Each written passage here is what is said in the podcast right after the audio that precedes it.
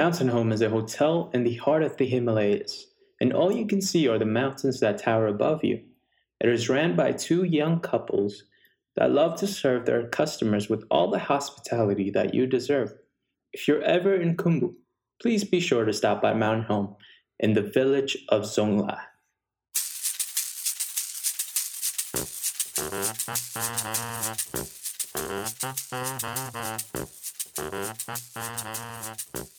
Hey there, welcome to Yak and Yeti. In today's episode, we will talk about Nepal's tourist industry and how in 12 years Kathmandu has become worse because of it. I don't know about you, but my childhood mostly revolved around Bodha. As Sherpas, that's where we would spend our majority of our time. As a kid, we would run around Bodha and brag about who was first. I would also spend a lot of time in the cyber cafes playing GTA, which blew my mind. My grandparents will spend their days circling Bodha and praying as I would run over people and drive cars in GTA. They would later come by to pick me up and be mesmerized at how good I was at computers. Little do they know I was just fooling around. But as I would play GTA, I was always amazed by how people were walking on sidewalks. And there were lights and plants on sidewalks, and the streets were clean, and there weren't any cows running around. I would always wonder why isn't Nepal like this? Maybe it's just because we're a poor country, but no one else seemed bothered. As time went on, I got my golden ticket to the US at the age of nine, and I was soon to leave my grandparents to go see my mother for the first time in my life. Nepal is such a poor country that there aren't any opportunities for the average person, and lucky ones went to the US to earn money and send it back home. My mom being one of the lucky ones. Funny enough, one of the only personal belongings besides my clothes that I took to the US was a GTA game disc. I was obsessed with GTA, especially GTA San Andreas. Quick thing off topic that I found really weird in GTA San Andreas was that I would always steal a plane from LA airport and fly to Las Vegas. Along the way, I would run into a secret military base and I would land the plane there and steal a private, like, military jet. It's weird because I currently work in a secret military base that is on its way to Vegas from California. Went off on a tangent there. So back to the point. Because of GTA, I was always exposed to two different realities in Nepal. One of where streets are clean and well kept, and one where it's just utter chaos.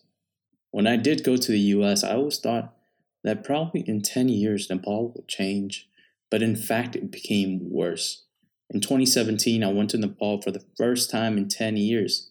As soon as I landed in Kathmandu airport, I saw the airport that was falling apart. Mind you, this is only one of the international airports in Nepal right now. Then, as I stepped off the airport, the first thing you see are the lack of traffic laws. You wondered, wow, this is exciting. But soon you see a cow that's just sick in the middle of the street. Then you see a temple that is burning dead bodies and putting ashes into the river.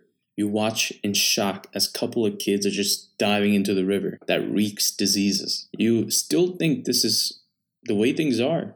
The roads are almost non existent as you see construction that's been taking place for years never seem to finish. Then there's a cloud of dust that comes to you, and everyone has a mask on. Mind you, this is pre COVID era. But yeah, I guess Nepal's government was just ahead of its time, trying to prepare everyone. Everyone just seems prepared, and you wonder how can people live like this? One of the fondest memory was when I was a kid and my grandma and I went to go buy milk into the corner store. We had to cross the road, and every time I was like a, it was like a leapfrog game. But as we waited for our turn, this giant truck came by with all the drawings of the, you know, the Hindu gods, and then it's like painted like very purplish and all that. And from the exhaust, this giant plume of black smoke filled the air, and everyone was covering their faces. But me, being a dumb kid, took a big breath to absorb the smell, and I wondered, wow, this smells good. I don't know why this is the clearest memory. Maybe it was the truck, maybe my grandma, maybe the leapfrog, or maybe it was the pollution that hasn't changed one bit. It's a crazy thing that the country has in fact become worse than the early 2000s. In modern day Kathmandu, dust storms are normal, dead dogs in the pile of trash are normal, and the government is doing nothing to keep the country clean. It's left to the tired citizens who accept this as reality. How long can we accept this? As thousands of kids will die from diseases, lung complications, and even starvation. Nepal's government is like the government you see in Narcos, just like Colombia. And bribery, corruption, and negligence for its people are everywhere. According to the World Travel and Tourism Council's annual research report, Nepal's tourism sector generated revenue of 240 billion rupees. Even with all this revenue, the Nepali government still hasn't been able to provide its people anything. Think about this. Sidewalks are practically non existent to the poorly designed city of Kathmandu. Nepal is a very active fault zone, and earthquakes are pretty common, like the one in 2015, which almost killed 9,000 people. You know why? Because there aren't any zoning laws or even adequate roads where people could run to safety. All the streets are narrow and buildings are practically touching one another. This is just a start. Nepal's government, with all that money, has not been able to do anything adequate. Think about this. Instead of spending money on a campaign to bring more people to Nepal, what about this? You clean the streets, you make the city hospitable for the people who live there. And the craziest thing of all is what about not giving the people lung cancer? Some might say this is not the government's fault, but they have done nothing and the officials are only concerned about putting money into their pockets. The representative that claim to help people only plan on making airports and new infrastructure to put money into their pockets and seem like they're doing something for the people. The same representatives court with China to make deals like building roads for Nepal and act like they are spending the tax money building the roads and they're just pocketing the money. These same politicians put all the money in their pockets and market their new projects which starts but never finishes. Again, that campaign they spent so much money on promoting Nepal to foreigners. What has it even done? In fact, it was so poorly timed in the midst of a pandemic. What about spending money on cleaning the streets of Nepal and stopping the dust storms?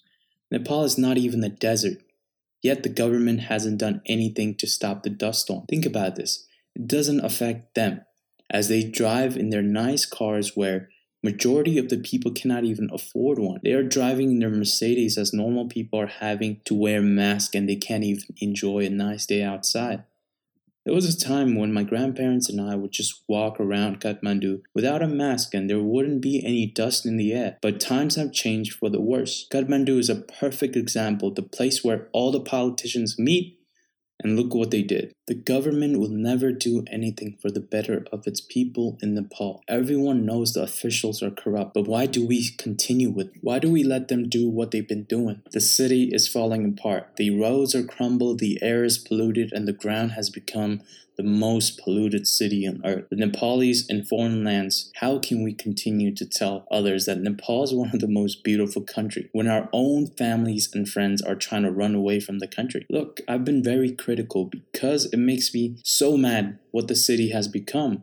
While all other countries have progressed to new heights, being a poor country is no excuse. Perfect example. Here, look at Bhutan.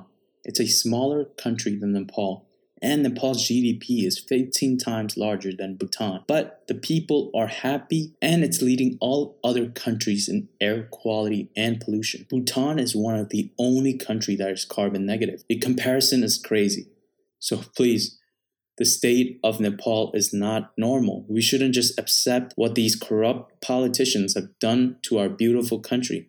There's so much that the country could do better on. But let's just start by having a country where people could actually live. Nepal's politicians are robbing the people from their money and now their freedom to just walk outside. We should really talk about this and not let these corrupt politicians rule over Nepal. There should always be more oversight and transparency in the Nepali government. Finally, if the country is bringing the wealth in tourism, don't spend more money on trying to bring tourists in when its own citizens are trying to run away from the country.